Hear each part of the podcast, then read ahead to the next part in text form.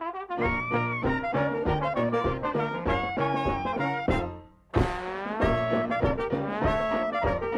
Ty, uh, before we start the show, I, I kind of thought we had like a nice special announcement maybe to make.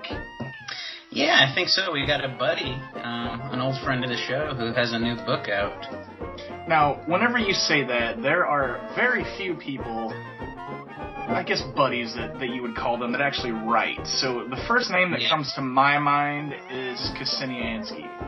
It's Kseniansky. Yeah. One would think that, but no, it's not Kseniansky. I'm wrong on that? No, yeah, Who you are. could it be? Who could it be then? Well, it's the first name in writing. When I think of writing and authors and uh, and amazing novels, I think of Lance Mannion. Oh, Lance Mannion. I do remember Lance Mannion. Yeah, Lance Mannion's got a new book out, um, The Trembling Fist.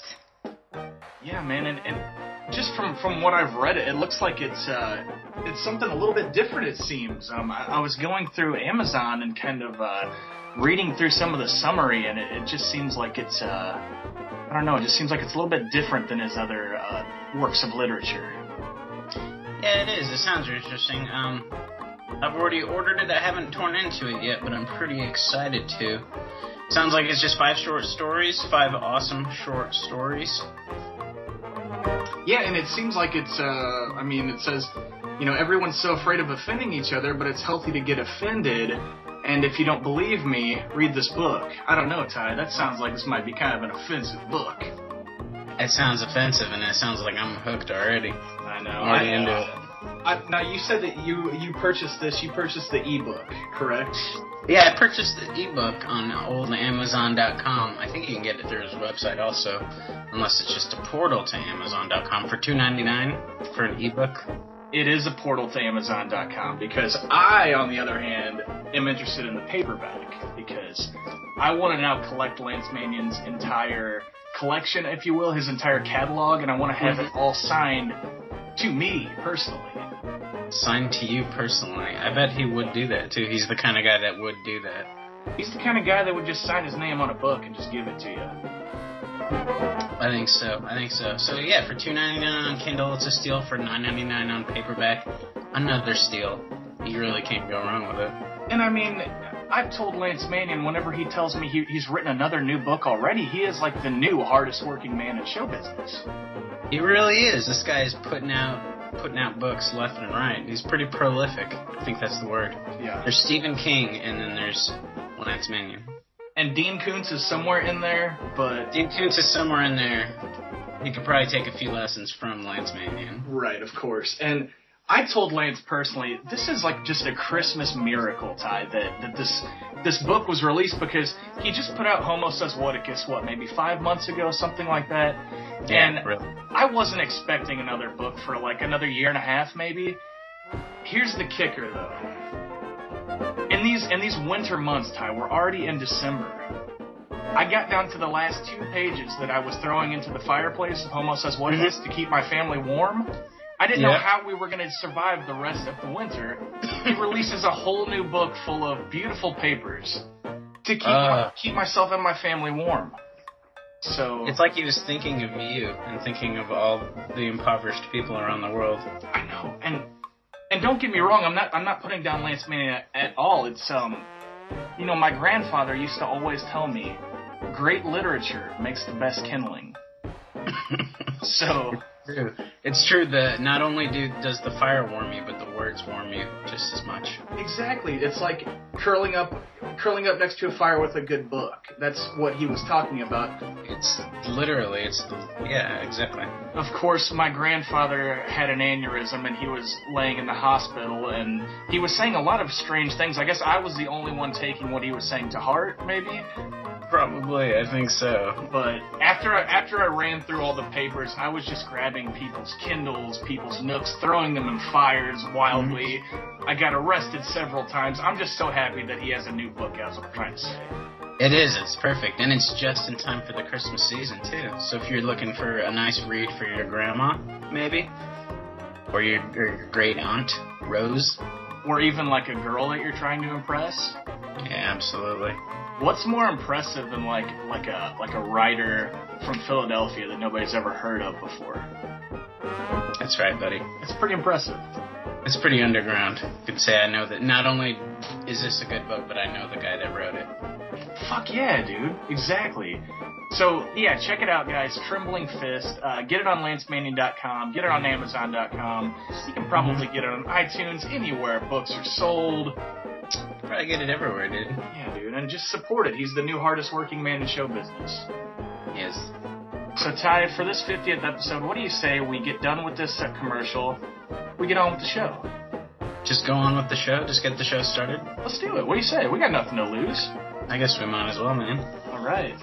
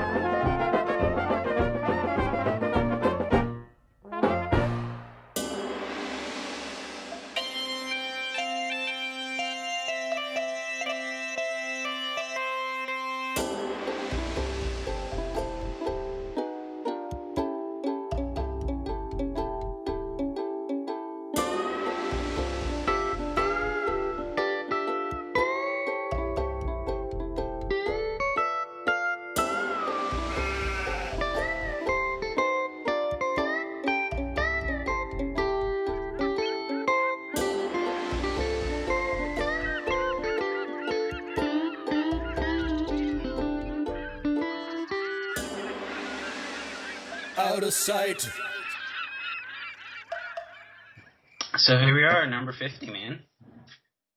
I feel like at the beginning of every show, whenever you usually name the episode number, and then I'm always Yeah. like, "Did you think we'd make it this far, Ty?" You know, that's kind of like our, our banter a little bit at the beginning. Yeah, we do a little banter on the on the episode number and and how many it's been, how long it's been. Yeah, and say something like, "You know, it's yeah, man, we've been doing this for a while now," and Hey, yeah, man, it's half a century. yeah, exactly. well, the way I look at it, Ty, I know that we've been planning for a while. We want to do something special for the 50th episode. Oh yeah.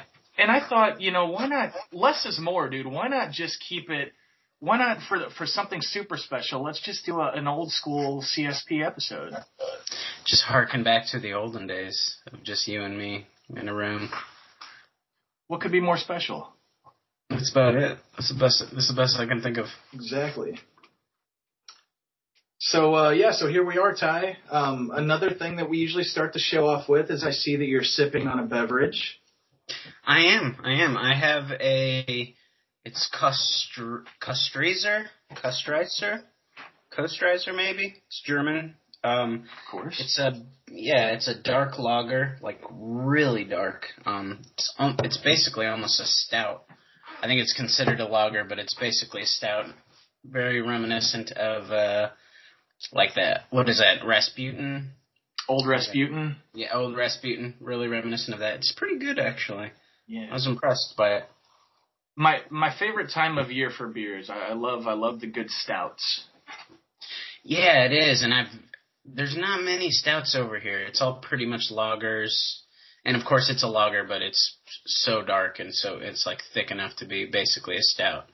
Um, but otherwise, it's just all lagers over here and some some Weissens. But Do you think that they're ashamed to uh to call anything a stout? That even like the stout like beers, they have to still call it a lager just to like keep their pride? maybe they do. Yeah, maybe they do. It might be. That might be it. What are you sipping on? You got something over there? Well, I'm actually tonight. I was keeping it fairly simple. I'm sipping on a uh, a little bit of couple Christmas gifts here, Ty. I'm sipping on a, a bit of Seven Up and uh, just a splash of Grey Goose.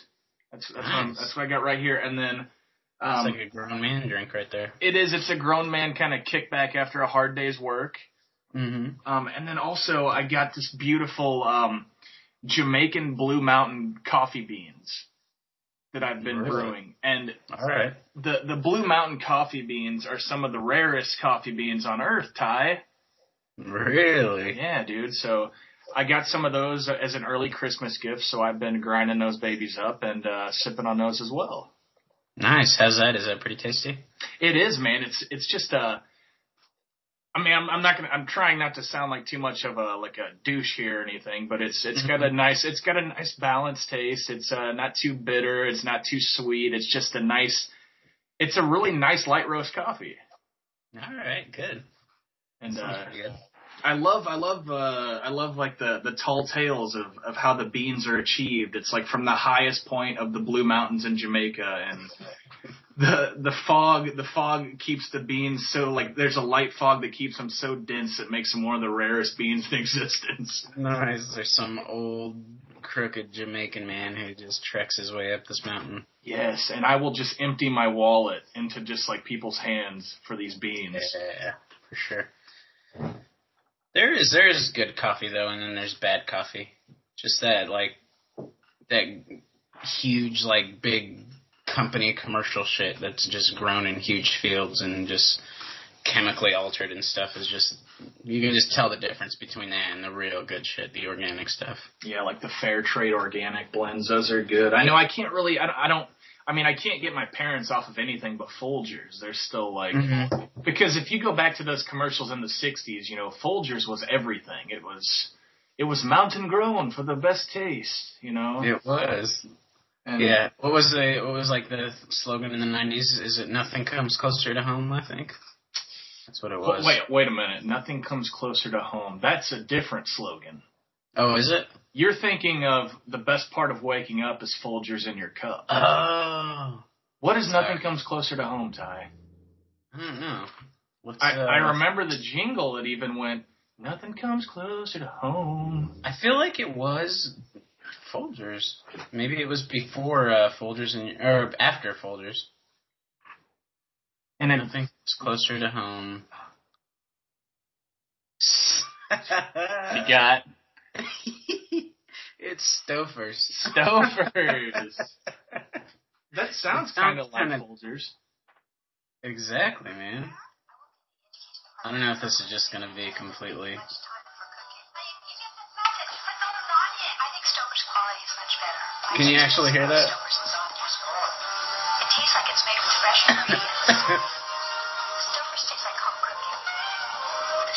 Peppers taste like somebody just Some of that sax. Shittiest lasagna ever.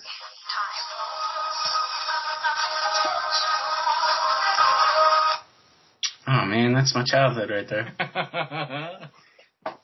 I knew that jingle though, man. As soon as you said that. Yeah, yeah. I mix my jingles up a lot. Yeah, I, I always thought Stouffer's was good to the last drop. That's what I thought Stouffer's was. Is it? It might. Yeah, it might have been. Which one is that one? Is that one? I think that's Maxwell House. Oh, yeah, yeah.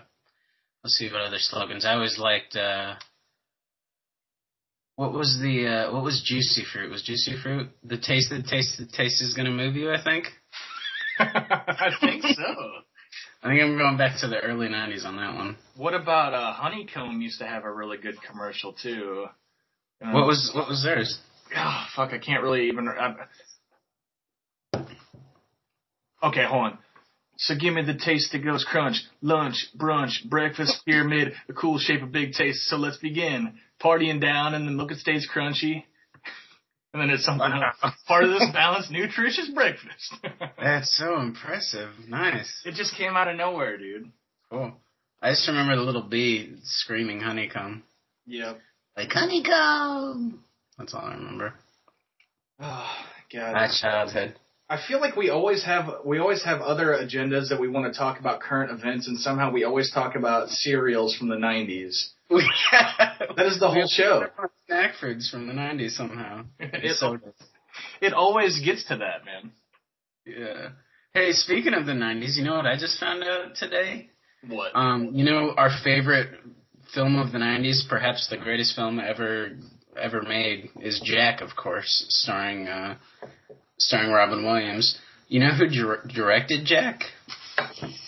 oh man, that's a good question. It was Francis Ford Coppola, who's directed other such family comedic and and heartwarming films like uh like God like The Godfather And Apocalypse Now. and Apocalypse Now. the Fuck out of here! Are you kidding me with that? that dude directed Jack. Are you serious? Yeah, I'm totally serious. That is shocking. I was just like cruising IMDb. For, I just cruise IMDb, and I'm just like, who directed that? Who directed that? And somehow I ended up on Francis Ford Coppola, and I was looking through his list of movies, and motherfucking Jack was right there. Ty, that is shocking to me. Yeah, I couldn't believe it myself. Not not only that he would have directed Jack, but that he would have directed a movie starring Robin Williams. I I know all of it, everything all together. Yeah, he directed Jack. I would have never guessed that in a million years. I would have maybe said like uh like Jonathan Hughes or some shit or Yeah, for sure. Chris Columbus. Yep, exactly. Which is funny because as soon as I looked up Jack, I then went on to like those guys. I was looking at John Hughes and what he directed and everything. That So- is that is shocking, Ty. It is. I was pretty shocked. Jesus. Well. Well, so okay, so we got Jack as the number one movie of the '90s. Um, I think we should also talk about the the second movie, the second greatest movie of the '90s, Oh yeah, yeah. um, Which one is that one? The Fast and the Furious. Oh no! Yeah, and Oh, you're gonna do it. I, I I have to do this. I feel like I have to bust everybody's bubbles. I know we've been having a, a great time talking, and and three days from now, when this episode comes out, I'm sure people still will not have heard the news that I heard last night. but yeah, Paul Walker is dead, Ty. I know. That's so crazy. Paul Walker is dead. Yeah, that's really sad. Like, um, I kind of used to hate him a lot, but actually he grew on me as he grew older. Well, he was he was in like two of the of the top grossing franchises in all of movie history. Of course, I'm talking about Fast and the Furious, and number two, She's All That. She's all that. That's true. That's true. He he played like the he played the villain opposite Freddie Prinze Jr. Yeah, that's right. He's in uh, Pleasantville too. That's right. That's all right. Way back in the day. Yeah, that was sad news, but also a completely stupid way to die. That was so dumb. I don't know. Like, that's so stupid. It is. It's it's very stupid, and I don't think it would have been as stupid if it was somebody else. Like if it was, I don't know. If it was like Macaulay Culkin, it would still be stupid, but it wouldn't be as stupid as fucking. No, no, it wouldn't. It wouldn't. Yeah. Like it's it's sad, but you know. Yeah, I feel like he should have had the training and the know-how and everything to to deal with this situation. But And of course, for people that don't know, he I guess it was a it was a fiery auto accident. He was driving a little too fast, maybe too furious. Would you say? I think he might have been driving too fast and too furious. I think so. Maybe a little Tokyo, Tokyo drift action in there. I think so. I think I, d- you know what I decided to do What's that? in memory of his death. I decided to uh, have this put on the hood of my car um, in memoriam of Paul Walker, Okay. and it's gonna be him shirtless, like just stretched out on my car with some like jeans with like some rips in them. I like where this is going. just abs rippling, and then around him, he's gonna have a halo over his head, and then in like cursive writing, it's gonna say, it's gonna say "Too Fast and Too Furious for this world." For this world. Oh my god. Because he so was. He was. So I'm either gonna do that, or I'm gonna get just a full back tat. Walker. Of the same the same image, of course. Oh yeah. Oh, dude, that would be great. In memoriam. And then you could like maybe even put like a koi fish in there somewhere too, and then like some uh maybe like some Chinese symbols too somewhere. Yeah, definitely. And then also, like above him, there's gonna be a cloud, and Jesus is gonna be behind it, like reaching down, or an angel or something. And Jim Morrison and Abraham Lincoln. Jim Morrison and Abe Lincoln are going to be back there, welcoming, welcoming into their halls of, of greatness and legend. Oh, that's great. So yeah, another good one gone, Ty. Uh, Paul Walker is no more, and it's sad. It is. He is. I kind of had a love hate relationship with that dude because I think I really hated him early on because he kind of seemed like an idiot. Like he seemed really stupid. I don't know. Was it just me? Am I being mean? No, no, no, not at all. Like a like a like a dumb blonde jack type of guy, and I was like, how did you even get into movies? But actually, as he kind of progressed, I, s- I liked him more and more. Did you ever see his movie uh, Running Scared? No, I, there are a lot of Paul Walker films that kind of I was that just weren't on my radar exactly. Yeah, it was kind of an underground, um, not underground. It was just like an independent release that didn't have a big like release or anything. I don't even think it was in theaters, but it's really good. It's about like um his son. I think his son and uh I forgot like his okay, so like this crooked cop or something shoots somebody and then like discards the gun, but his son finds the gun and then his like son's friend shoots somebody else with it, and so it becomes this race against time between like gangs and Paul Walker and this cop to try to get that gun and get rid of it. It's actually an awesome movie. Wow, that sounds pretty interesting. It was. It was really good. It was one of the. It was one of the most exciting movies I'd seen in a while when I saw it. So, check it out. Running Scared. See, I kind of have like a not so. I mean, definitely not as much as I as I do with Paul Walker, but I have a similar thing with um, Ryan Gosling. Just to the, just because like I feel like when girls talk about him, it's like, oh, come on, shut up already. You know, he's he's just got that thing where he's just like so attractive. It's just like it automatically just makes me like want to vomit when girls start talking about him. But he's Yeah. a good actor, and he's and he's been making some really like smart choices for movies lately. Dude, he's brilliant. He's got a like a flawless choice for movies. Just knows exactly what to do and what would be right. And you can tell he cares more about like making awesome movies and cool movies and interesting movies than just being popular. So, yeah, but I hear you. He's kind of like got the dumb, cute dude thing going on. Yeah. Um, ha- have you seen The Place Beyond the Pines? Did you ever get a chance to check out that movie? Yeah, I just watched that like a month month ago or so. So That was a good watch. What did you think of it?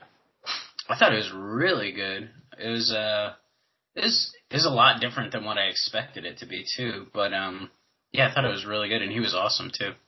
Yeah, it was. Uh, it it was. It definitely had like that that type of like shocker right in the middle where it's it just took a different turn that you weren't expecting really. Yeah, I did. I was like, oh really? Okay. And yeah, it?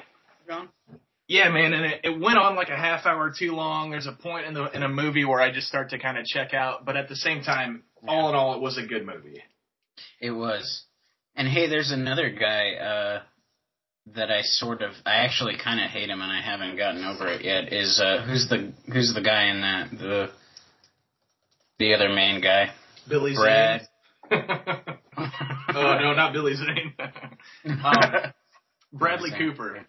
Yeah, Bradley Cooper. I don't like him, man. No, I don't care for Bradley Cooper. He seems like the kind of guy that, like, if you bumped into him and you said, "Hey," just like, "Hi," like I'm a big fan, he'd just be like, "Fuck off," you know? Yeah, yeah, yeah. I don't, I don't know what it is. Like I, and obviously he's he's like a, I guess he's obviously a good actor. He's in some pretty sweet movies. I mean, Silver Linings Playbook was huge with like awards and stuff like that. It was one of the biggest like award-winning movies of last year or whatever. And Place Beyond the Pines, and he was good in it. But for some reason, I just don't like the dude.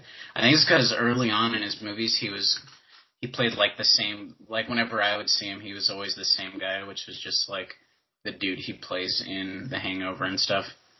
And I was like, this fucking guy again, awesome. Well, I think didn't the hang- I mean, I'm sure the Hangover really put him on the map, right? I think it pretty much did. He's around for I guess a while before that, but I don't know. Yeah, actually, this past uh, since I started my job here, which my job is I basically just sit in a room, um, for like five or six hours. So I watch a movie like every single day. Like I, I watch a movie and read a ton of books. So I've been catching up on tons of movies that I've never seen before that I feel like I should have seen before. So it's been good. Even with you just just sitting in a room, like it just sounds like a boring thing, but it's still so much cooler because you're in Germany. You know, like Yeah.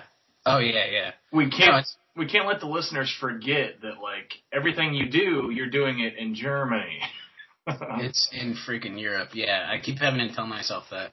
But even then, like, my favorite things to do are watch movies and like read books. So I'm getting paid basically to do that right now, and I've watched like 20 movies since I started the job. So it's a pretty sweet job, and I'm I'm really not complaining about it. so Okay, what? Oh, okay, go ahead. I was gonna say, so you were you were saying that you got a chance to watch movies that you should have watched a while back. I was just curious as to what those movies were. Yeah, I watched uh, Barton Fink. That is a great movie. I love that movie. Yeah, it was friggin' awesome. I loved it. Yeah, I don't know why I haven't seen more Coen Brothers movies, but Um, John Turturro and John Goodman. You can't go wrong with either either of those two. you can't. I love John Turturro and John Goodman, of course. But so yeah, I've been catching up. I watched uh, Hitchcock finally. Okay, that was Thought a was, that was a good movie. Yeah, that was really good. Um, I don't know, just random stuff. Rosemary's Baby, which I hadn't ever seen fully. And that's another movie too that just recently, Ty, I told myself I need to sit down and watch that again because that's one of those movies that you just you know the premise kind of and you feel Mhm. like you've seen it before, yet you've never sat down and fully watched it. Yeah, exactly. That was me too, exactly. And I've seen like bits and pieces of it on TV or something, but I've never actually fully watched it. It's really good. Yeah. I kind of I kind of have that same kind of relationship with Schindler's List and The Green Mile. I haven't seen haven't sat down and fully watched either of those two, but I got a pretty good idea what's going on, you know. Yeah, yeah. I feel really bad because Schindler's List. Um, I finally started watching that like a few months ago, like right before I left to come here, and I got bored and turned it off. Like this movie's fucking boring. I need to. I need to try it again. I might not have been in the mood or something, but eventually I was just like, all right, did I get it? There's not enough Paul Walker in that movie. Is the problem? Just really, I think every movie could use a little bit more Paul Walker. I think so too, man. There's probably going to be a movement now that that uh, digitally puts him into every movie, just computer CGI. You think he's the new uh, CGI Tupac? He's to be the new 3D, yeah, 3D Tupac. He's to be the new one. So yeah. No, no, no. You seen you seen anything lately? Um, uh, fuck. Um, I I had a couple movies that I watched lately, but I can't recall them right now. Um, let, let me think about that for a second. Um, I went back and and well, one of the movies that I that I've always wanted to sit down and watch, I never got a chance to, is uh, The Hustler with Paul Newman and Jackie Gleason.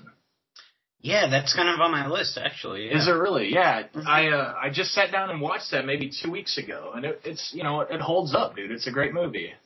Does it? Yeah. Awesome. Yeah, that's on my list. Uh, Midnight Cowboys on my list. Yes, uh, that was on my list uh, about a year ago. Whenever I watched it, and it's it's a great Mhm. flick too. Is it? Yeah.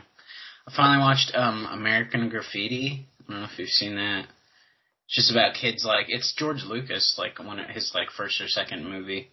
Um and it's like Richard Dreyfuss Dreyfuss, um what's his name? Richie Cunningham. the- the- yeah. yeah, I forget his name. I forgot his name too. How did I forget his name? Yeah, I know. He's a redhead. He's a bald redhead. Yeah. He's in it. Um, Harrison Ford. It's just like a bunch of kids driving around right after they graduate from high school. I think it was made in like '73 or something, but it's like the '50s. It was pretty cool. It was good. Yeah, we're referring to Ron Howard, better known as Clint Howard's older brother. That's right. Better known as that. Yeah.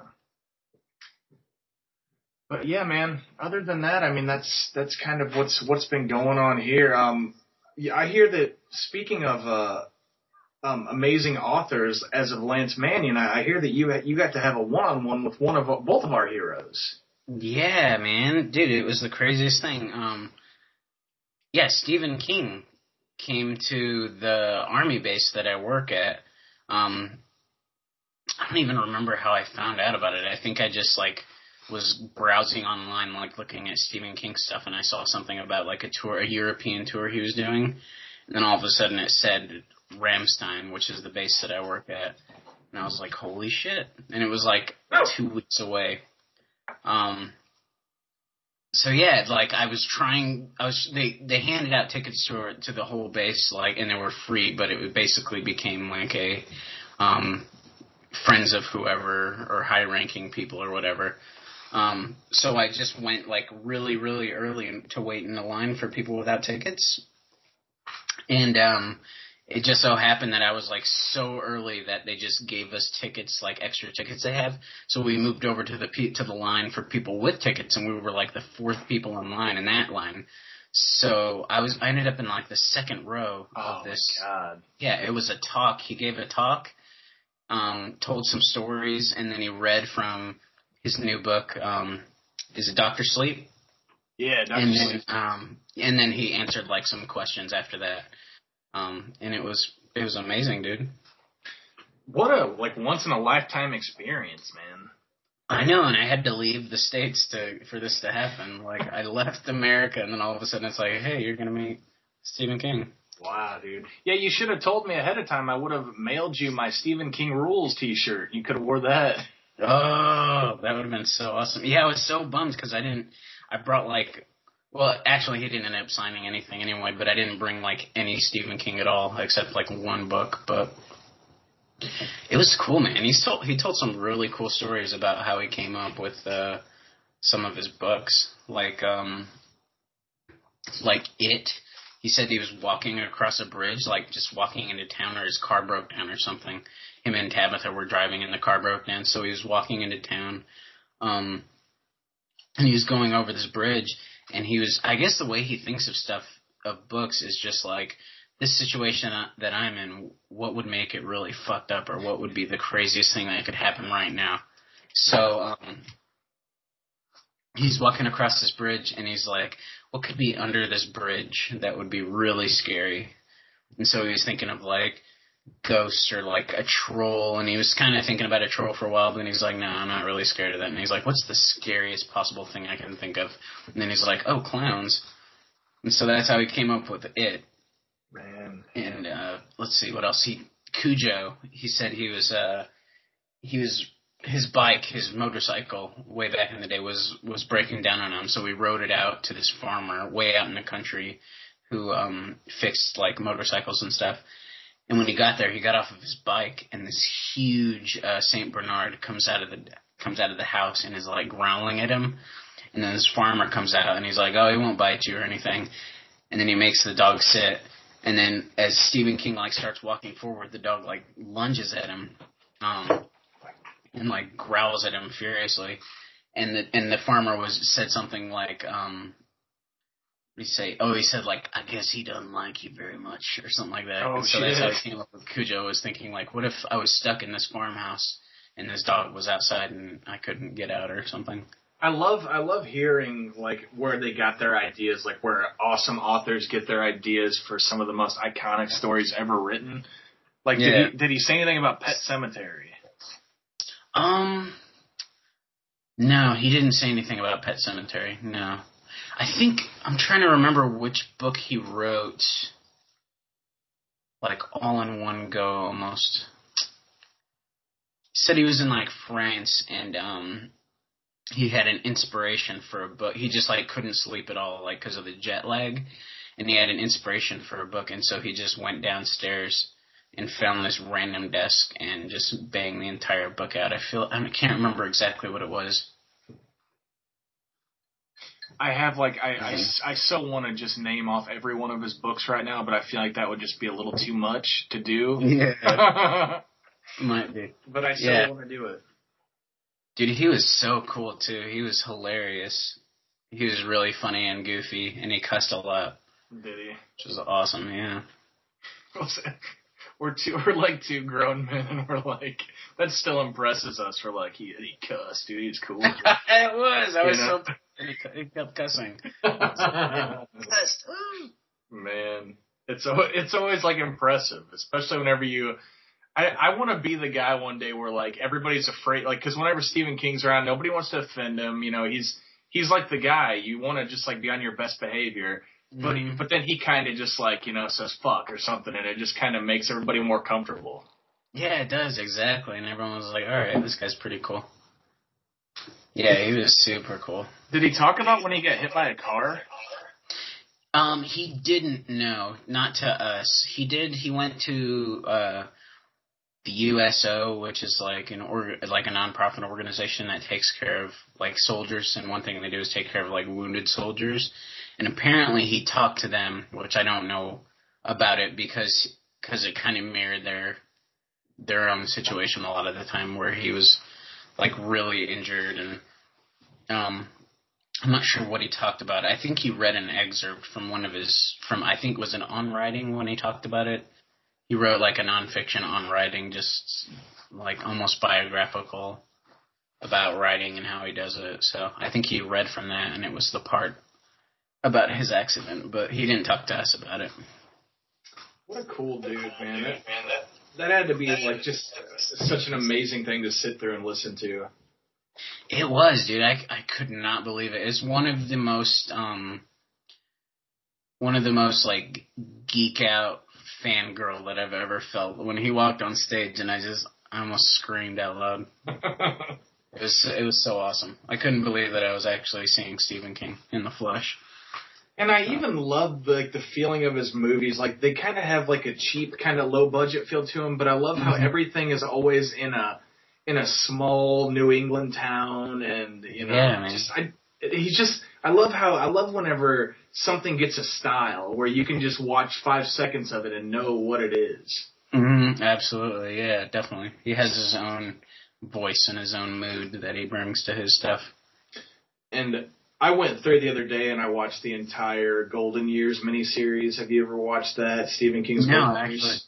I haven't no. Yeah, I I geeked out on that, and uh I mean the entire thing is it's probably like I don't know eight or nine hours. I would say it's a mini series, but you should check that out. You could probably get that on Amazon, like the DVD for. I think I got it for like seventy five cents used. Like I get it, you know, Really? crazy cheap deals on Amazon. Yeah, I've never even heard of this man.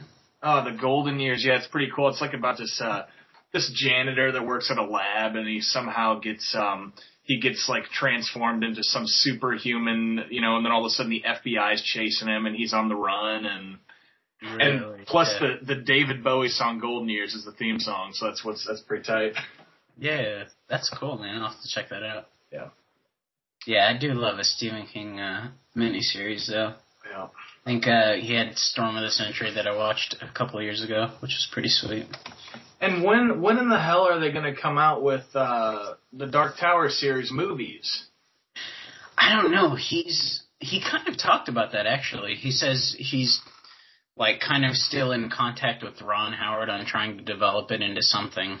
Um, and it keeps going from between like a movie to like an HBO miniseries. Um, and that they've been in contact for the longest time too with um, Javier Bardem to play uh, Roland, which would be fucking sick. That would be so awesome. Yeah, dude, I'd be psyched about that. And they got like eight movies there. There'd be like a whole other Harry Potter series. It's just like a money making machine. Really? Yeah. I kind of hope that they end up making it a um like a miniseries, like an HBO miniseries would be awesome. Because at this point, HBO is making better shit than even that even comes out in movies to begin with. So Oh shit! I didn't even think about it like that. That would be pretty brilliant to just make Yeah. it, yeah, like on HBO.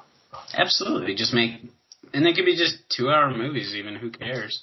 And I know that like some of the scenes, like in the in the the photography, would have to be insane. But I mean, it wouldn't be any any more insane than fucking uh, what's that show that they do? Um, what's that one show, Ty?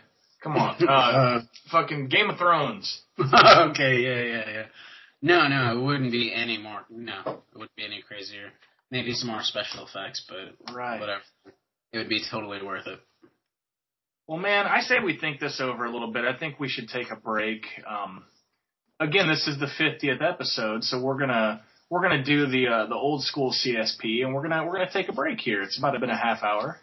Take a little break and do that. Sounds pretty good. Yeah, man, and uh, we'll see what happens, and then we will uh, we will recoup, and then we Mhm. will come back. All right. All right, man, on CSP.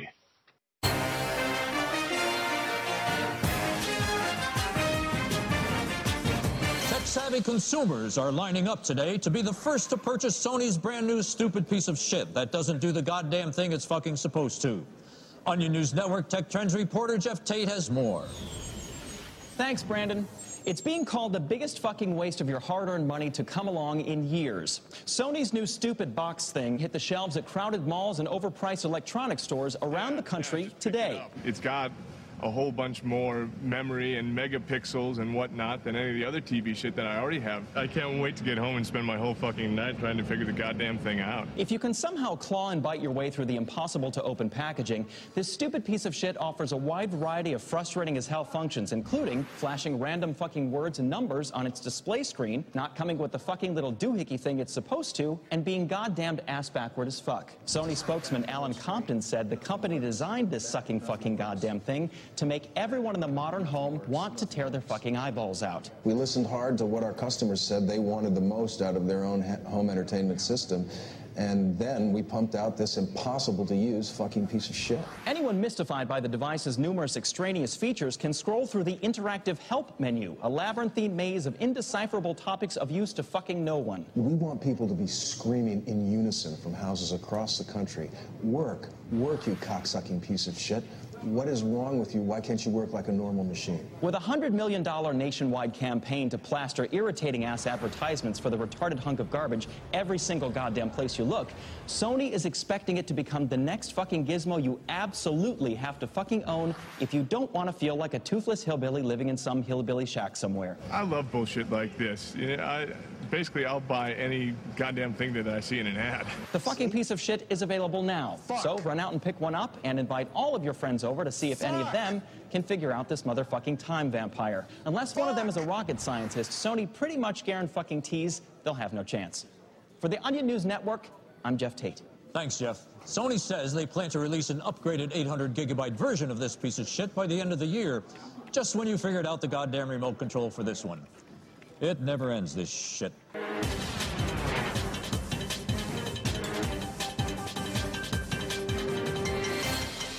All right, Ty, we're back on CSP. Hey, Number 50. Uh, what's up? Number 50. Number 50, segment 2, number 50, 50.2. Exactly. And Ty, it's already December 3rd, if you can believe it. It is, man. It is. It's the end of 2013. And not only that, but I mean the holiday season. It's just it's all coming so quickly. It is. You got all your presents, all your gifts bought? No, I don't even have one gift purchased yet. That's what's so terrible about it. Yeah, that's true. Hmm. What about you, Yeah. man? Yeah, I actually got all mine done, but it's probably because I'm over here, so I knew I needed to get it done so I could send them out and stuff make sure they got there in time for Christmas. Otherwise, I'd be with you. I'd be scrambling about uh, December 20th, just running around buying the shittiest gifts possible. I, yeah, after all the good gifts are already taken. Yeah, pretty much. Exactly. Um, this is this is one of my other favorite times of year. Besides all the madness, you know, I you never really stop and think about. This is the one time of year where people are just forcing forcing you to have a happy holiday. Like everybody is just like, have a Merry Christmas, you know, and they want to like wish like they wish that you have a happy holiday. Yeah, it's true. What other what other time of year could that is that ever except Christmas for the people to be like, hey, definitely have a good time, definitely be merry and jolly I know. this And- season. It's like I was watching a, a movie. I think it was the Harold and Kumar Christmas movie, which actually wasn't as bad as I thought it would be. It just looked fucking terrible.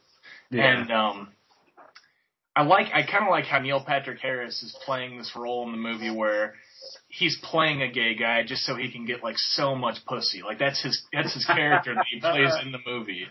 yeah, yeah. But he he was doing like a Broadway type um, sing along, and just everybody is screaming, "We wish you a Merry Christmas!" And it's just like, this is great, man. Like everybody wishes I have a Merry Christmas. It is. It's nice. It wouldn't it be nice if the world were really like that, like a, around the clock, just all year? Yeah, exactly. If everybody was just like, hey, have a nice one. Yeah, the rest of the time everybody's just kind of like, "Hey, fuck you, buddy. I'm walking here."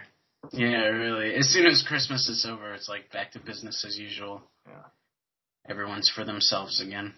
I know, and then it's weird how it just abruptly ends too. Like even with the uh um, Happy New Year. You get that for a while, and then like at like January 18th or sometimes even early February, people are still saying it, and then I'm just like, what the fuck's wrong with you, man? Yeah, what's going on, guys? Yeah, I, I get kind of negative all of a sudden. It just kind of just ends. yeah, yeah. I'm gonna have to start making my New Year's resolution list here. Yeah, dude. What do you, do you Number one, any idea? number one's gonna be uh, Paul Walker tattoo with my Christmas money. and then number two is going to be the uh, the airbrush hood decal. The airbrush hood decal. Yeah. Absolutely. I don't know if Germans know who Paul Walker is, but I'm gonna sport him anyway. Yeah. They'll they'll find out pretty damn quick. They will. They will. I'm gonna put an American flag backdropping it all too. Yeah. Oh hell yeah. These colors don't run. Mm-mm. Mm-mm. Oh yeah. But yeah, man, it's uh, it's also I, I feel like a dick. How was your Thanksgiving, Ty? Oh yeah, it was good, man. Um, just sat around and ate a whole lot. I mean, same. It's kind of weird over here because um, otherwise, like, it's not Thanksgiving for Germans. So like you'll go out or something, or the day before you'll just be like, their grocery stores aren't being overrun like like zombie hordes or something, or I don't know. So like for Germans, it's just another day. Which is kind of weird, but I mean, there's enough Americans around here that y- you get your Thanksgiving fix, but otherwise, Germans are just like, fuck it, it's another day. We don't care. It's got to be a little bit different over there. Yeah, but it was cool. I mean, we just hung out, ate a whole lot, same old stuff. How was yours? Uh, mine. Well, mine actually kind of sucked. It was. Uh, I had a I had a a shitty cr- uh, shitty Thanksgiving turkey meal at the hospital um, here at Barnes Jewish, and I don't know. I feel like I, I've been wanting to to get on. I haven't. We haven't done a show since the Halloween show, and Yeah, that's right.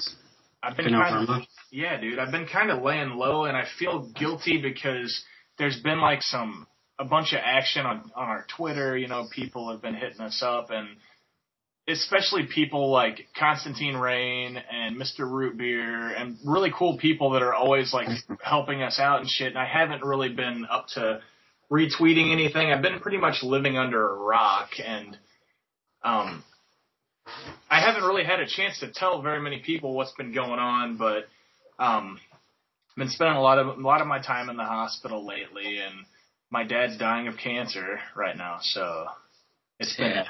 been a pretty pretty rough couple of weeks, man. Yeah, that's brutal. Um, so when when exactly? Because I think you said that he had a stroke, right? Yep. And then that's what led you guys to figuring that out. So when did that happen exactly? Well, Or the, the stroke happened just like a week and a half ago, but um, for the last this even goes back to summer. He was he was coughing up some blood, and he's the type of person that doesn't ever go to the hospital. So we Yeah. were we were trying to get him to go to the hospital, and he's a really smart guy, and he knew that he wasn't very healthy, and he knew once he went to the hospital that was going to be it for him, you know. And uh, we talked him into it. Turns out he had a lot of blood clots, and um, he just kept. They would send him home, and then he would like collapse, and then go back to the hospital, and finally, um, this this last go around, he was at the hospital, and he had a stroke, and it's it's so weird. Like we could tell that something was wrong. They they were bringing him in for a colonoscopy because he was on blood thinners, and they could tell that he was losing blood, but they didn't know where it was where he was losing. It was internal. Um, and then he was fine the night before, and then whenever we went in for the colonoscopy, they were trying to move him from his bed onto the stretcher to take him like down to another floor. And it was just like all of a sudden he couldn't comprehend like directions. Like we would keep saying, you know, hey, dad, sit down here, you know, sit down, put your feet this way and put your head this way. And he would just kind of like look around like he, like we were speaking a different language. And, uh, we, uh, we asked the nurses like, well, is he on like some heavy pain meds or something right now? And they said that he wasn't on any pain medication. So a little bit later that day, we found out that he suffered a massive stroke. And it was uh it was like really hard terrible news at the time Um, but now that we're going further with it, I think that was like the best thing that could have happened because the day after the stroke, and he's like he's like oblivious to things now. He's like really happy. He can recall fond memories, but it's Wow. like he he can't really focus on anything now. And then the the day after the stroke, we found out that he has cancer in his stomach and in his bones and in his spine and moving to his brain and so Jeez. so yeah, man. So that's been that's been my life these last uh, couple weeks. It's been pretty shitty, but Yeah, man, that is uh that's completely brutal. Man, I can't even imagine going through that stuff. Um I mean, I guess we eventually all do in some way, but yeah, and I can't even imagine. we've talked about it before. I mean, that's pretty much. I think what dying of old age is is it's just you get cancer eventually. or I mean, Yeah, right. We have talked about that. That it's it's not like you uh you just die of old age or something. Your body is like, all right, well, it's time to go. It's like something happens. You get something, and that's what actually. Yeah. So. but yeah, man. I'm I'm just I'm so thankful that he's not just laying in this hospital bed being like, wow, this is it. You know, like because he, Yeah. he he kind of just doesn't really know what's going on. hmm And the crazy thing about this is my my dad's little brother, you know, Uncle Brian, who uh, we Mhm. played some of his ukulele music on the podcast. Um, Yeah. he came he came to the hospital from Jacksonville to visit dad, and he was telling us how he had this dream about about grandma, about dad's mom. And this was before any of this happened. He had a dream that grandma came to him and said something like, um, "There's going to be some some things happening here, and it's going to get really bad, but I want you to know everything's going to be okay." Whoa. And it didn't make sense at first, but I think you know with this stroke right before he found out that his cancer was moving so rapidly. I mean, it's just like I don't know. It's it seems like it's it was the the biggest blessing we could have gotten. Yeah. I mean, if yeah, you. s- I mean, he's lucid, right? And he's. You said he's able to recall like fond memories and stuff. So Yeah. yeah, it kind of is. He's he's like it's like talking to a kid though, you know, like I feel like I could be like, Hey dad, like look what I got and you know, and he Mhm. would be like kind of happy about it, but and my dad was always kind of like a crabby old man and it's just like that part of his brain is just gone now. Like he's just happy Mhm. and he he used to be the type of person that didn't want to see anybody, you know, like everybody would be kind of on on edge whenever they would come by because they didn't know what he would say. But now Mhm. it's like he just he, he wants to see everybody and I don't know, it's it's Yeah. been it's been kind of cool. Like if that's the last couple days we get to spend with him, you know, I'm I'm Mhm. really happy that that's how it is. Yeah. Yeah, that's true, man. I mean, yeah, that is kind of a blessing. Yeah. It is. So And I think um I've kind of thought about that before, like with uh with my my grandma who passed away last uh last year, like last November. Um and kind of we were thinking as she was like going downhill, it was the same thing where she had um dementia where it's almost like your body has some kind of natural like that it has it gave her dementia or something so that she wouldn't really have to deal with dying. Um, and so as she, and it's the same thing actually with my my other grandma right now. She's got dementia, um, and it just kind of takes away all of your I don't know your your capacity for having to deal with what's happening at this moment. So it's almost like it's set up for that or something or something's like I mean- meant. That that makes sense. Like I've never really thought of it that way. That like the body would be set up like that, but the body is set up to go through a lot of things. It's like the way that we we sweat whenever we're really hot. You know, we try to Mhm. cool ourselves off, or you know, Yeah. that, that type. You know, maybe maybe it is like that. Whenever we get to a certain point, if we don't die in a fiery car accident like Paul Walker, you know, like our Yeah. we our bodies try to fend off. Well, this is the end, so let's try to make it as easy as possible. Yeah, really. And or even when you're when when you're in so much pain that you go into shock, it's like your body's saying like we can't deal with this shit, so we're gonna shut you down for a bit. You know? Crazy shit, man. Yeah. But I mean, it's it's kind of strange too that uh like with someone dying like that, it's just harder on the people around him almost than than it is on that actual person, whether they're like lucid and they know what's going on or not. It's like the hardest part is the people having to deal with it, the other people. So Yeah, because he doesn't seem like he's he's in too bad a shape. I mean, he's he mm-hmm. sleeps most of the day, and we recently found out like this is really how bad his cancer has gotten. All of a sudden, one of his ribs broke just from the cancer. Like the cancer like ate through his rib, and it broke. So, you know, he's he's been on pain medicine, but I just can't imagine laying there and being fully conscious and just knowing that it's going to be over soon. You know, like. well, yeah, And then it makes me start to wonder, like, wow, like this, this is a real thing, you know, and and what happens at the end? Like, what do you experience? yeah, really. Hmm. Did you ever listen to um Duncan Trussell's podcasts with his mom? No, I didn't. I remember you telling me about that. Yeah. So if I I don't know if I talked about him on the podcast, but just in case people don't know, Duncan Trussell doesn't.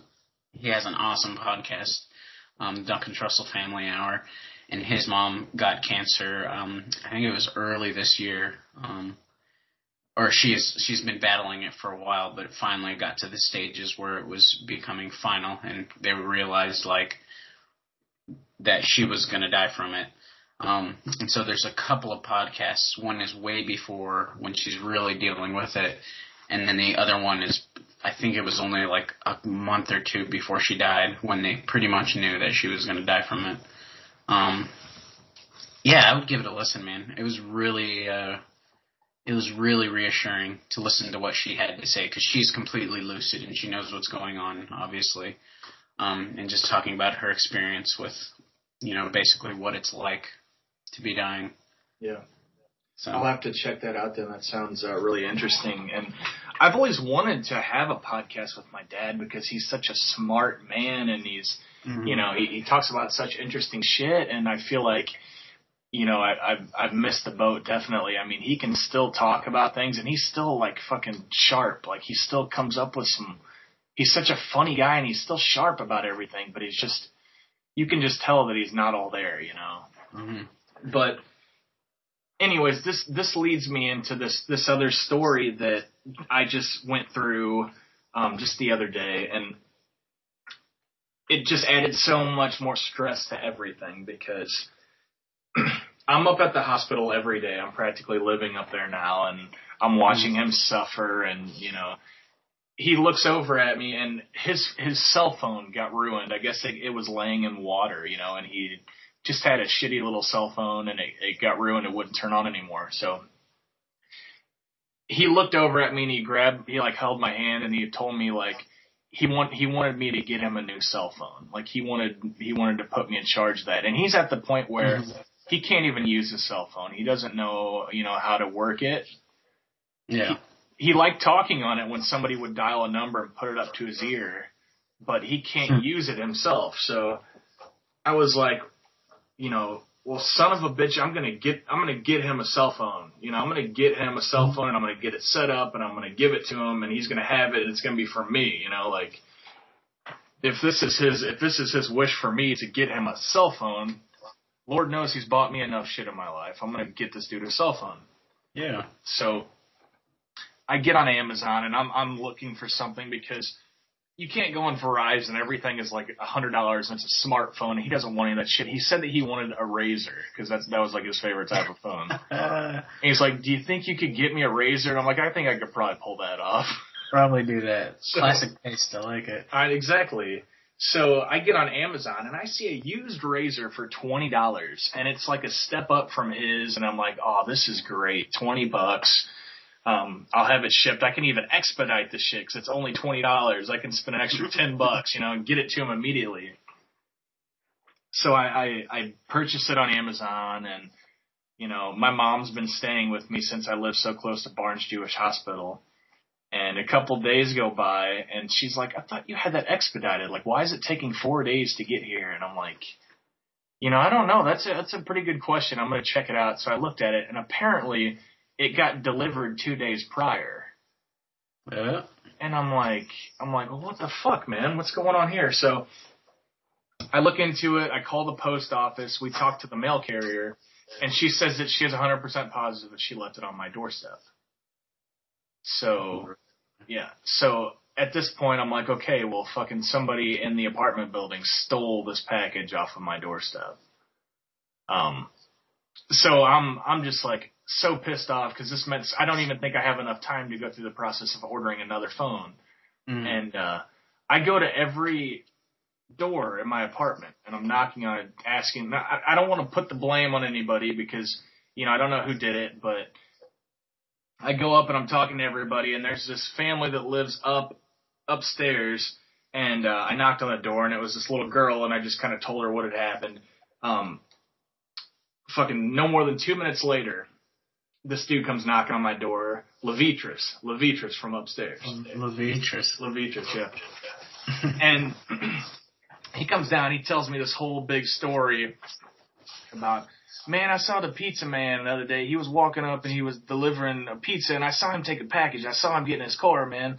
And I was like, really? That's kind of strange. Do you remember the pizza company? See, that's the thing, dude. I don't really remember the pizza company at all, you know, and so at this point in my mind, he's telling me this whole fucked up story, and I'm thinking, this is the dude that stole my phone. I know it is Mm-hmm. and I just I just start like trying to, you know, outwit him. So I'm just like, you know, that's fine. You know, this is actually from my dad. He's dying of cancer. He's not going to get to use the phone. This was just kind of the last thing I wanted to do for him.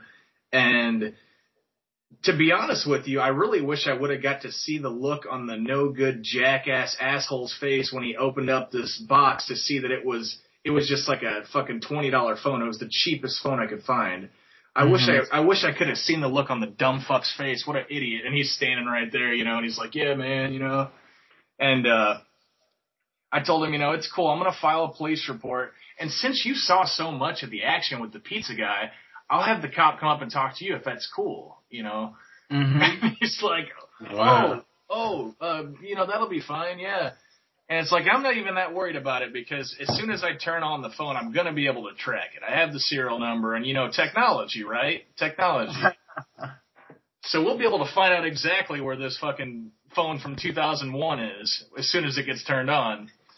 And, uh, I kind of just wish that whoever stole it would just put it back on my doorstep so I wouldn't have to go through the whole police thing. Wink, wink. And then, anyways, we said goodbye or whatever, and then uh later that night I was staying up really late watching TV. It was like three in the morning, and I'm on the couch, and Shecky starts like perking up and kind of like huffing and puffing, like he could tell something was going on outside the door. I didn't think twice about going to the door. I just told him to shut up, like you would anytime a dog is barking. Yeah. So, anyways, um, a couple hours later, I go to let Shecky out, and sure enough, there the box is on my doorstep. Wow. No, no package, like no fucking mail package. It's just the box from the phone, all sifted through, just laying there. Jeez. But so that I, Clearly, it was Levitrius. oh, it, it had to have been, dude. I just Yeah. wish that I would have. Whenever Shecky was giving me this warning, I wish I would have gone to the door and saw him set it down. Yeah, really. So I could have just been like, do not ever touch any more of my mail or I'm gonna fucking, you know, call the cops on you. God damn, that's crazy. Yeah, so. Dude, you handled that like a like a man. Did I? Yeah, you did. That was well done. With, oh, with the whole, you know, technology and fucking, you know, we'll have the cop come up and talk to you, buddy. It also helps that he's an idiot. Yeah.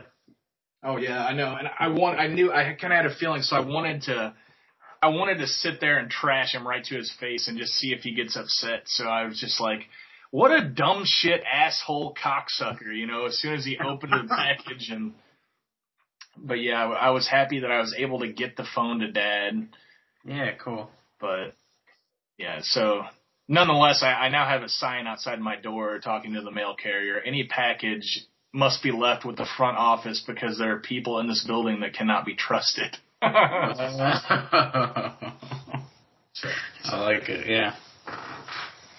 Huh. So yeah, man, I didn't mean to bring the show to a grinding halt there, but I felt like I had a lot to clear up. There's a lot, you know. people- Yeah, man, that's fine. I mean, all fun and games and jokes and shit, but reality is we're living in the real world, you know? Yep. Real stuff's going on. and you know anybody out there that that has been affected by by anything like that i mean it's nice to know that we're not just like fucking figureheads you know that are reading off a teleprompter it's nice to know that we're real people like i've been going to i've actually started seeing a psychiatrist now and to just Yeah.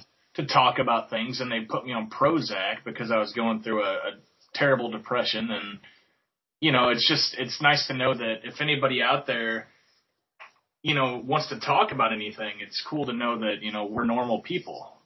You know? Yeah, really. Mm-hmm. So. But yeah, man, this is this is cool. I'm, I'm glad that we decided to do this for the 50th episode because I haven't talked to a lot of people lately, and it's always good catching up with an old friend and uh, doing something we love like the CSP. It is, man. It's good. It's been a while, too, so just letting the world know we're still alive here. Yep.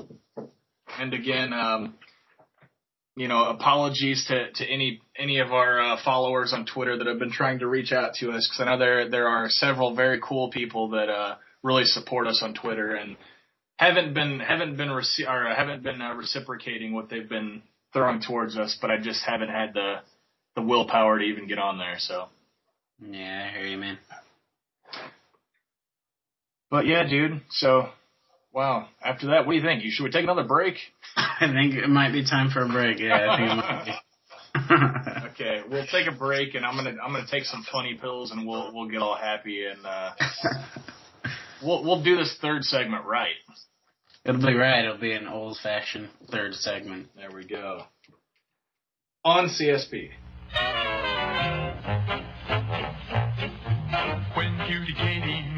Scene, she wears a smile brush three ways clean. Cleaner breath, cleaner face, cleaner teeth, three ways clean is Colgate Clean. When handsome Harry joins the session, he makes a real cool three-way impression. Cleaner breath, cleaner taste, cleaner teeth, three ways clean is Colgate Clean. In your mouth, trouble can start with Kraft food particles that attract decay bacteria, producing decay acids. Colgate with activated Gardol foams as you brush, helps foam away food, decay bacteria, and decay acids. Regular Colgate brushing for most people instantly helps stop bad breath that starts in the mouth. I had the Colgate girl and boy. Brush three ways clean to both enjoy. Cleaner breath, cleaner taste, cleaner teeth, three ways clean is Colgate Clean. Help fight decay with Colgate. Three ways clean is Colgate Clean. All right, Ty. Well, hey, man, we're back for more. Back for more, buddy. Yeah, segment Back three. for thirds. Seconds just weren't enough for me, dude. No, no. Needed to have thir- thirds for sure. Exactly. So yeah, this is uh, well, this is our super special 50th episode. I feel like we should tell people that you can reach us on Twitter at Ty and Rocky K. oh yeah, I forgot about that. Yeah, And uh, what do we have a Facebook? Let's see if I can possibly get this right. Facebook.com backslash complete sentences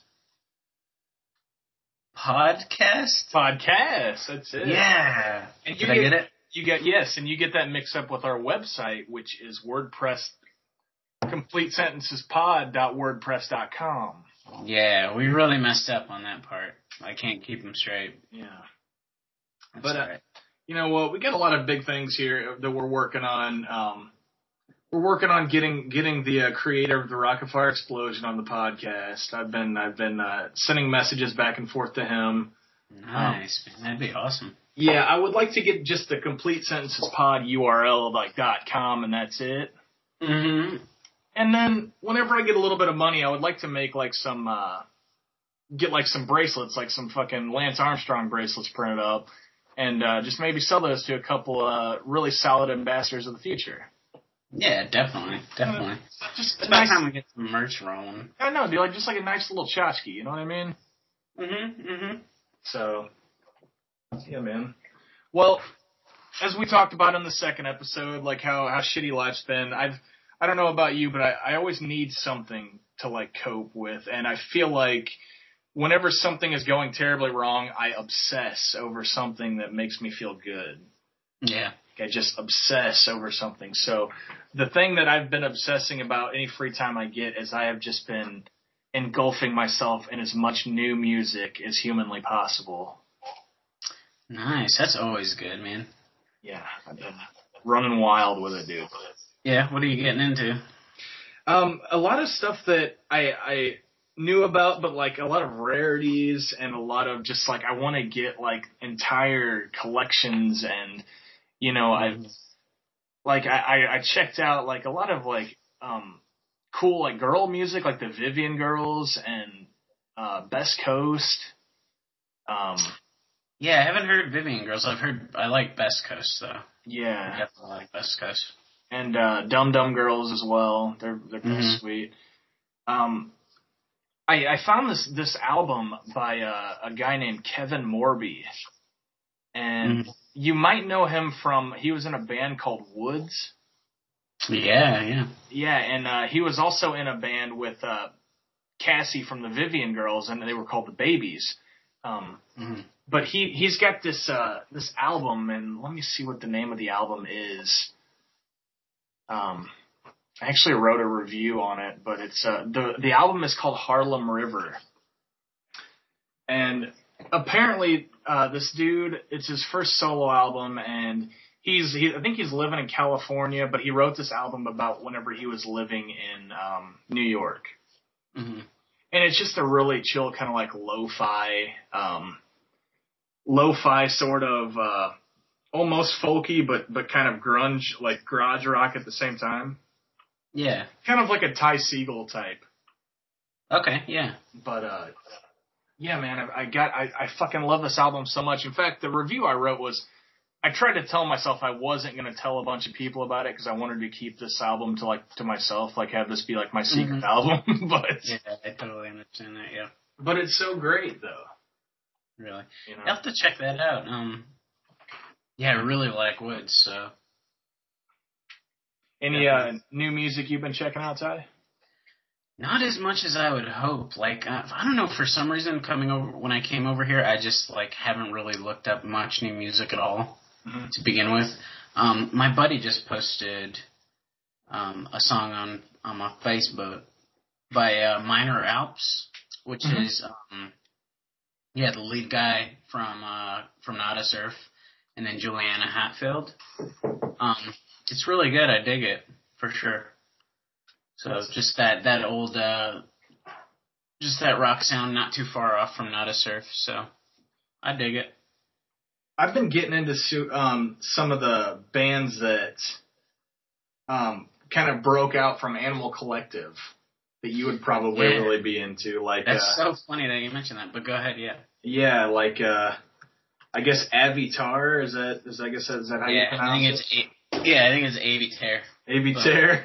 Yeah. I thought it was just a play on words. Oh yeah, it could be actually. I've never actually. That's just how I pronounce it, so very well could be. And Lotus Plaza as well. Yeah, definitely. That's awesome, man. Yeah, there's a Animal Collective has pretty awesome range around them of music. Um, Navy Terror is awesome. Yeah, Panda Bear uh, is really good. Yeah. Um, yeah, yeah. It's funny that you mentioned that because I was going to mention. Um, I just stumbled onto these guys. It's Noble Savage.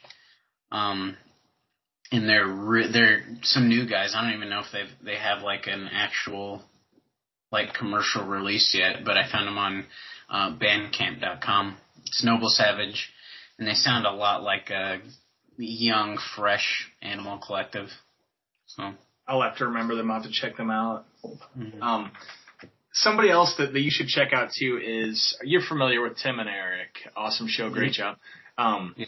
well, Tim Heidecker has a uh, a musical group that he does, and it's called Heidecker and Wood, and it's like a, it's like a duo, and um, I mean, obviously you listen to it and it's kind of silly and like you're expecting to laugh, but Mhm. it's really good music. Like it's like 70s soft rock, kind of just silly, melodic, um, you know, like kind of Bob Denver esque, you know, like yeah, yeah. we're going skiing, like kind of just like weird songs, but it's really great music, man. Hey, sounds good to me. Yeah. Yeah, I'll check that out for sure.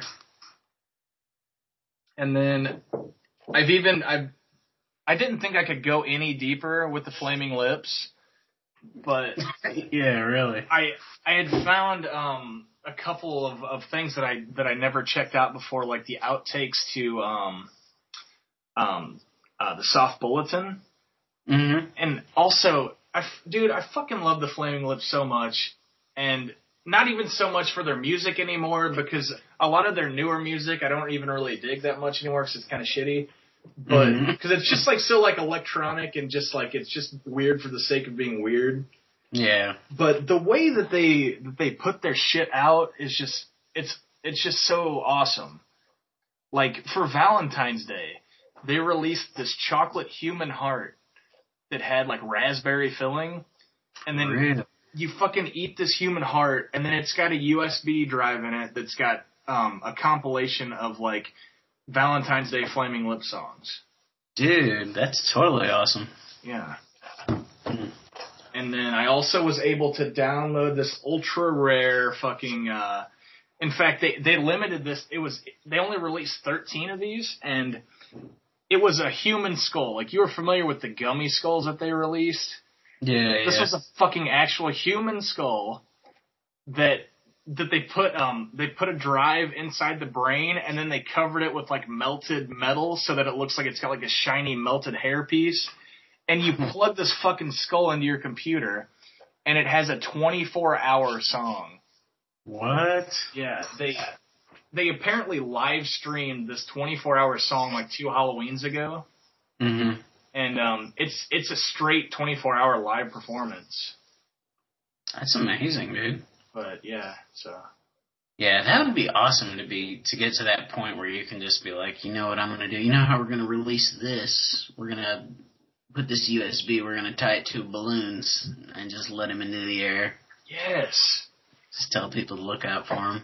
I know, I love that shit. Like uh, how Jack White did that with his with his uh, record label. He he put like he sent like a hundred like forty five LPs up in the air, and uh, he just put a little card and like if you find this, please uh, tell us where you found it on our website. Oh, really? Is that what he did? Yeah, Because I just made my scenario up, so that's look awesome. At, that look at you done. you, dude, with the fucking ideas. Yeah, I wasn't thinking of Jack White. That's awesome. But yeah, man. So so much music. I think I.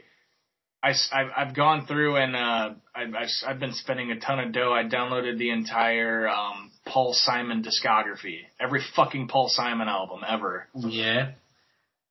That's cool. That's funny because I was just listening to uh, me and Julio down by the schoolyard today. Yes. So, yeah, that's cool. I haven't really heard enough Paul Simon though. I've really only heard like the hits.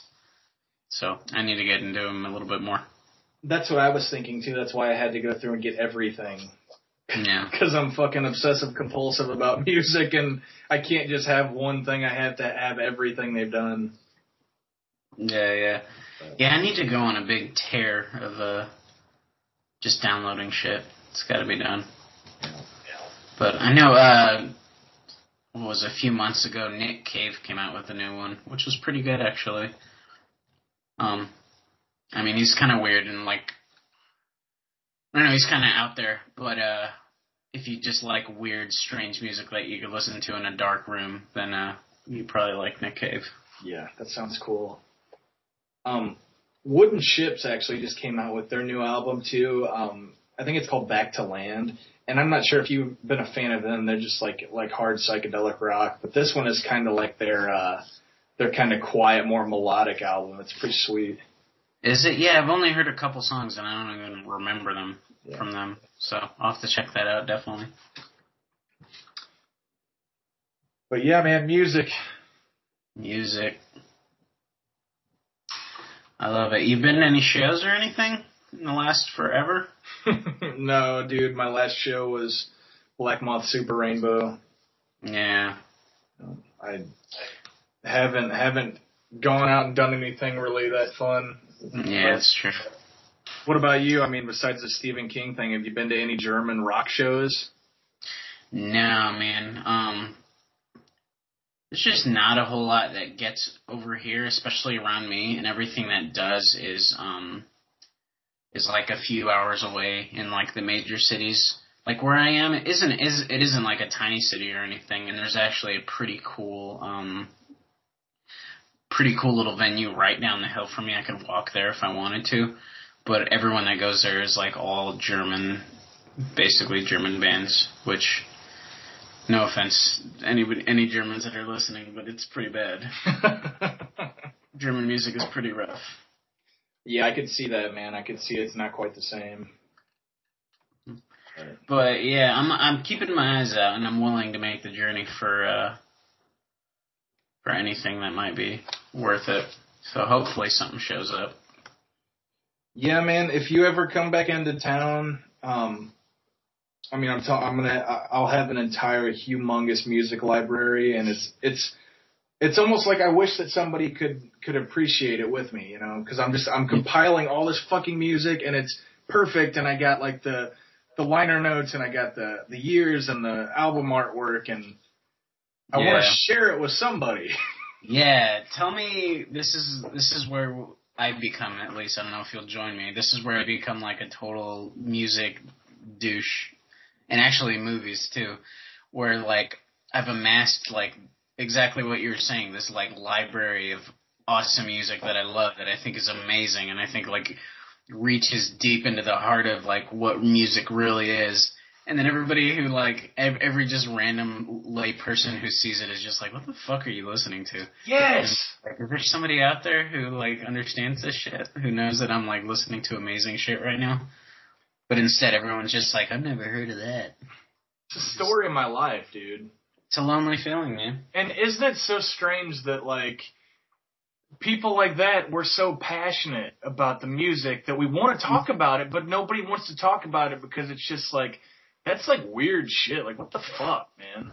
Yeah, right. Like if I want to talk about movies with somebody, I'm gonna have to talk about like Catching Fire or some shit. Yeah. I'm not gonna be able to talk to talk to them, uh, you know, about Barton Fink. You know. Yeah. And even even things that are like old news now to us that like it's still like super cool, but it's like you know played out. I can't even talk to people about like Neutral Milk Hotel because they're like like uh, what that's what what are they called? Like and then they start laughing. It's like fucking Yeah. like it's I know it's kind of a silly name, but maybe that's what's so cool about it. Like they don't need to have a fucking name like the Gods of Thunder. No, right? And really, all they have to do for that not to be a silly name is to be really popular and famous, and then everyone's gonna be like, "Yeah, I love Neutral Milk Hotel." Yeah. But just because nobody's heard of them, they're like, "That's a weird name." Yeah, like fucking like Panic at the Disco. Yeah, fuck that shit. That's name, Panic at the Disco. That's actually kind of a cool name. Um, but yeah, it's just like all these bands have stupid names. It's just because you haven't heard of this band that you think it's stupid. I know, and I can't have a serious conversation with somebody about Ween or the Butthole Surfers like ever in my life. Yeah. no, but That's such a punk move for the Butthole Surfers to choose the name the Butthole Surfers. no. It's not, just not give a shit. They're just like, yeah, we're the Butthole Surfers. I think when you choose that name, you know that you're never gonna be like huge or whatever, and you're like, fuck it, I'm okay with that. or like bands that have names like the Fags or Mm-hmm, exactly. or even fucked up. Like if you ever listen to them, it's like y- Yep. you cannot get commercial success with a name like that. No, no, not at all. Or uh there's this band Starfucker, which is really good. They're like really chilled out. You might you might even like some of their stuff. It's kind of uh Black Moth Super Rainbow ish, just electronic. Um but yeah, you choose a name like that. It's like getting a tattoo on your face or something, or getting knuckle tats. You're just saying like, "Fuck society. I'm not going to be a part of this game." And yeah, dude, in a way, like that's such a cool move. Like I would like to have, I would like to start a band and just give it like a, like a such a douchey name, just to say like names aren't even that important, you know. But I would just get labeled as like I would get lumped in with some douchey fucking genre. you would, You know what I mean? And so that way, only the coolest people will be like, will know that you exist or know that you're awesome. There are okay. I'm sure that you've you've probably pondered having like a band and like what you would call it, you know. Yeah. And I'm still like I, I still have this this vision. I have a lot of music I've written. I still have this vision of putting out a solo album and and playing like little little places around St. Louis. There are three names that I'm kind of bouncing between here. Yeah, go for it. And I will go in order of oldest to newest. Um, the first one is Crumble Face. Yeah, I like it. I've always thought that was kind of a sweet name. Um, Yeah, I think when I think of that, I think of uh like metal. Do you? Sort of. I'm sure it won't be metal, but I think of my face crumbling because the riffs are so hard. That's a good point. Yeah. Um, no, it wouldn't be metal, but um, the second one I've I've pondered was Eight Foot Cabbage, Nice. I like that. Yeah. and I think that'd be a pretty cool name. And then this newest one came to me about two weeks ago, and I think it's kind of sweet. And uh, it's Old Baby. Old baby. Yeah. Because I think I used the term like, man, like like an old baby. It's like, what the fuck is an old baby? That's hilarious.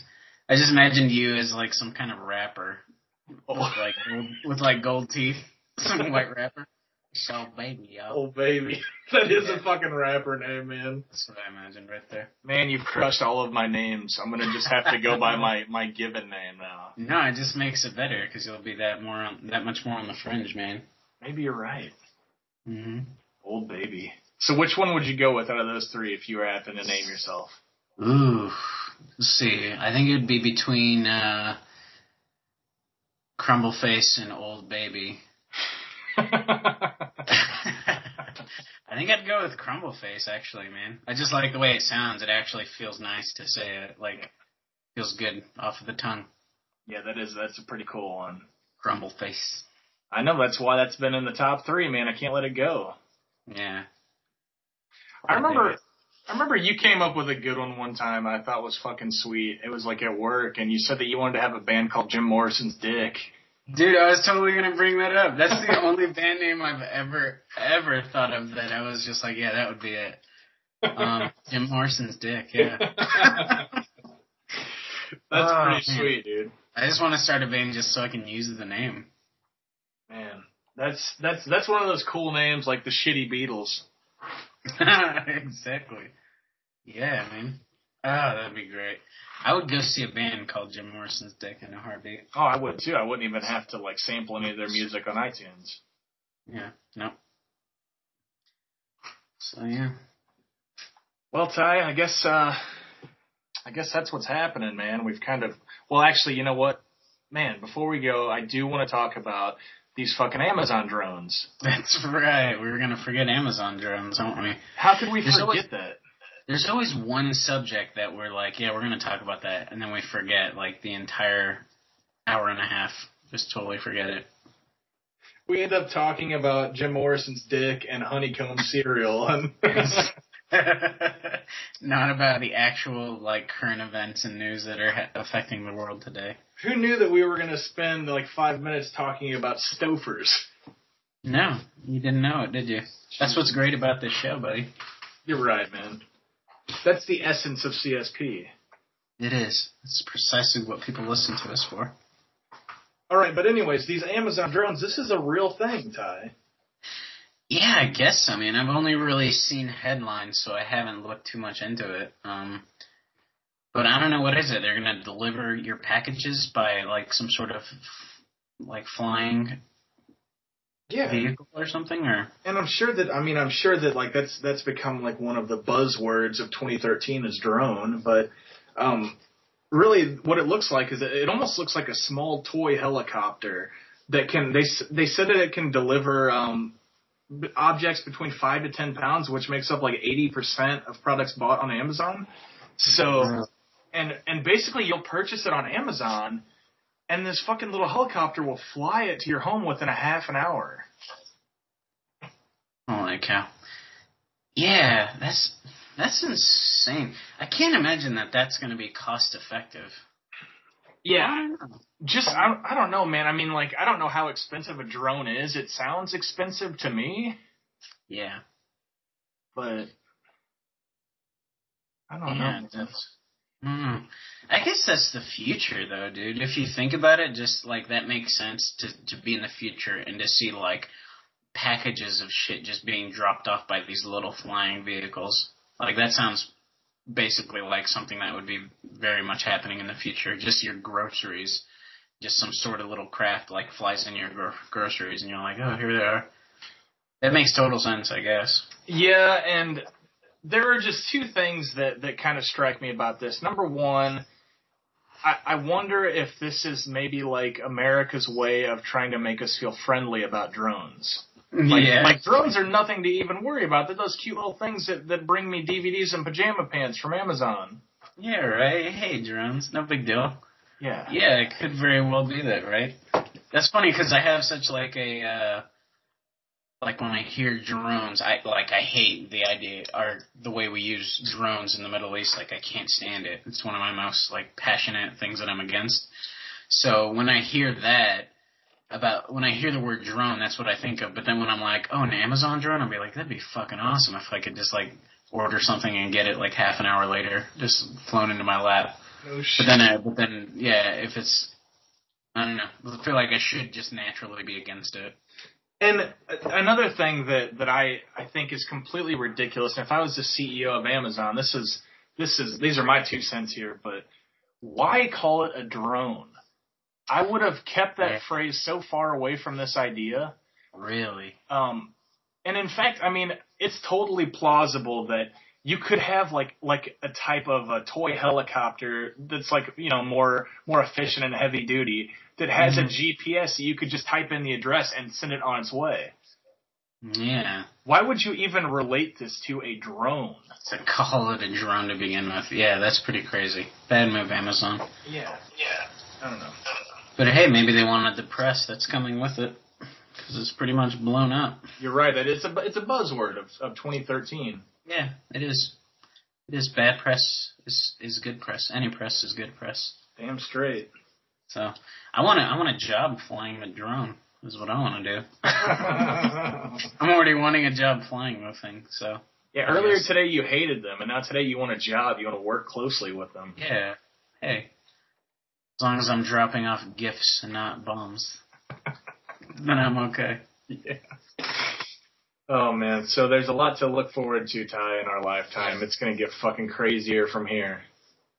It is. I don't. I don't think we really realize it. I found this really cool. Um, this really this guy on YouTube who makes a video called like this week or this month in science or something. Let me find it real quick. All right.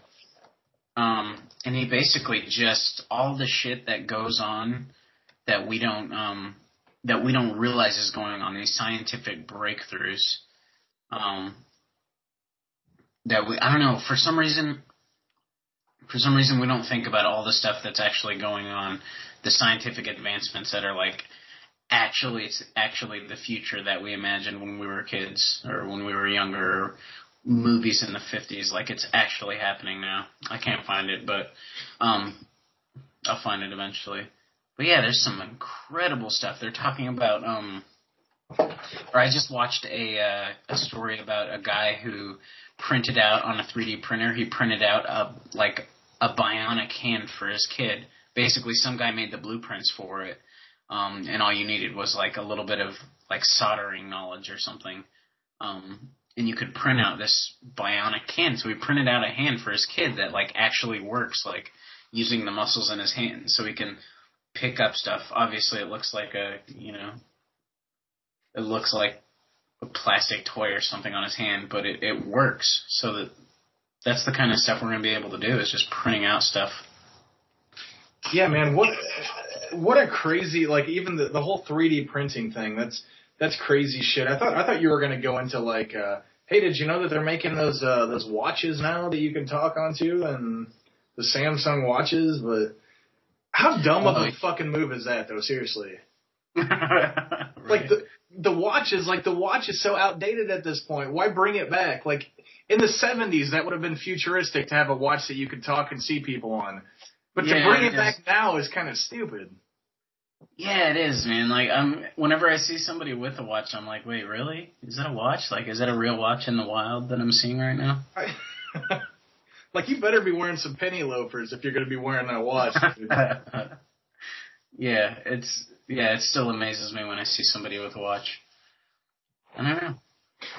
Ty, have you heard? Okay, I also just heard about. um There are going to be tattoos that you can get, like temporary tattoos that they'll put over your throat, that will have.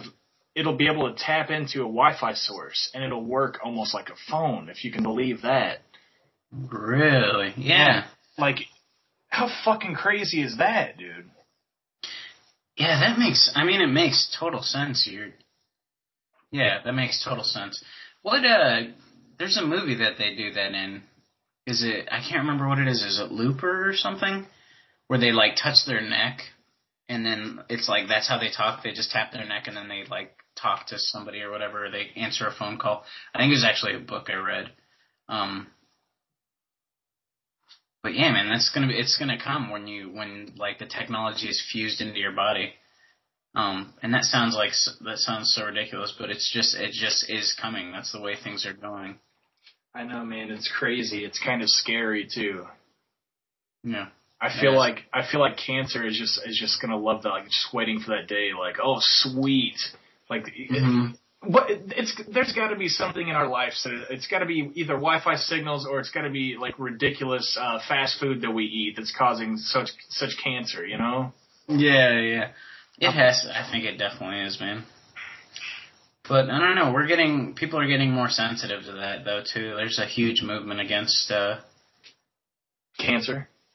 against cancer. Yeah, it's just no against like uh against like uh um like artificial food or what's the word I'm thinking of like genetically enhanced food or genetically modified GMOs Yeah. like Monsanto and stuff. There's a lot of countries that it's just completely banned and the countries are just like, no, we don't want it here. I think Germany might be one of those. France is, Argentina. Crazy things are happening out there, Ty. They are, man. All right. Well, oh, and hey, if anybody hasn't checked out, also um, talking back about Lance Mannion, check out. Uh, we were we were guest authors on LanceMannion.com, Ty. Oh, that's right. Yeah, we were. Yeah. Got both of us got a story up on there. So Um, so yeah, check him out. That's a really cool thing that he's doing. He's just having a. It's. I mean, it's basically whoever really wants to, whenever he has the call out, um, send him a story and he'll post it up on his page. So yeah, LanceMannion.com. Check that out, and uh, it was fun, man. I had a good time. Yeah, it's fun. It kind of got. It kind of did get me writing again too. I've been meaning to get started. Again, just pick up a pen and start writing shit down again. So it's a good thing that he's doing. Just trying to get people writing again. Boom. Worked for me. Yeah. All right, man. Well, you know, how about uh, how about we end this thing and uh, you know, let's start doing this more often. I don't see why we can't make it more of a regular occurrence where we do this maybe like every every week or every other week or something. Yeah, we might as well, man. Just do it. Yeah. I feel like uh, the catchphrase of CSP is uh, "We're doing it all over again." That's going to be our legacy, Ty. Just doing it, bringing back to its roots, really. That's what it's all about, dude. Going back to its roots. Mm-hmm. All right. Well, on that note, um, everybody take care, and we love you if you're listening. Yeah. And uh, you know, enjoy your families. If you can take anything from this episode, just take a step back and enjoy what you got. It is, man. Hug your loved ones. Don't be uh, don't be afraid to show a little affection. Because that's what life is, man. Life is showing affection, and life is just finding joy. I think life is just finding a joy out of anything. You know, just trying to just get a little bit of joy out of something. It is, man. I think it is just taking the good out of whatever you're dealing with, or and then also exuding goodness too. Just putting out good vibes as well. Yeah, man, make somebody life- else feel good. Yeah, I think that's what life is all about, man. Is just making it the most enjoyable as you can for everybody around you. I feel like if everybody did that, just make life enjoyable for everyone around you, then I don't know. Might be able to do some good shit. And on that note, Ty, you know that whenever we start really getting into really interesting conversations, I like to just kind of cut it off and be like, "All right, well, it's been fun." Because that was we were getting really into some interesting shit, but now I'm gonna be an asshole. And let's just let's just cut it off at that. Oh, you dick. That's all right. Hey, man, we'll save it for the next episode. That's right. We'll always have next episode of 51. Yeah, dude, because we got like fucking got another at least another fifty in us, I would say. Yeah, definitely. Nice. At least. All right, man. So uh, on that note, everybody take care and thank you for listening. Yep. See you.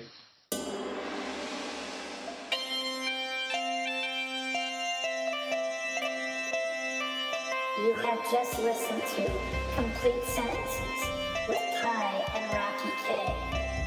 Please feel free to email us at completesentencespod at gmail.com.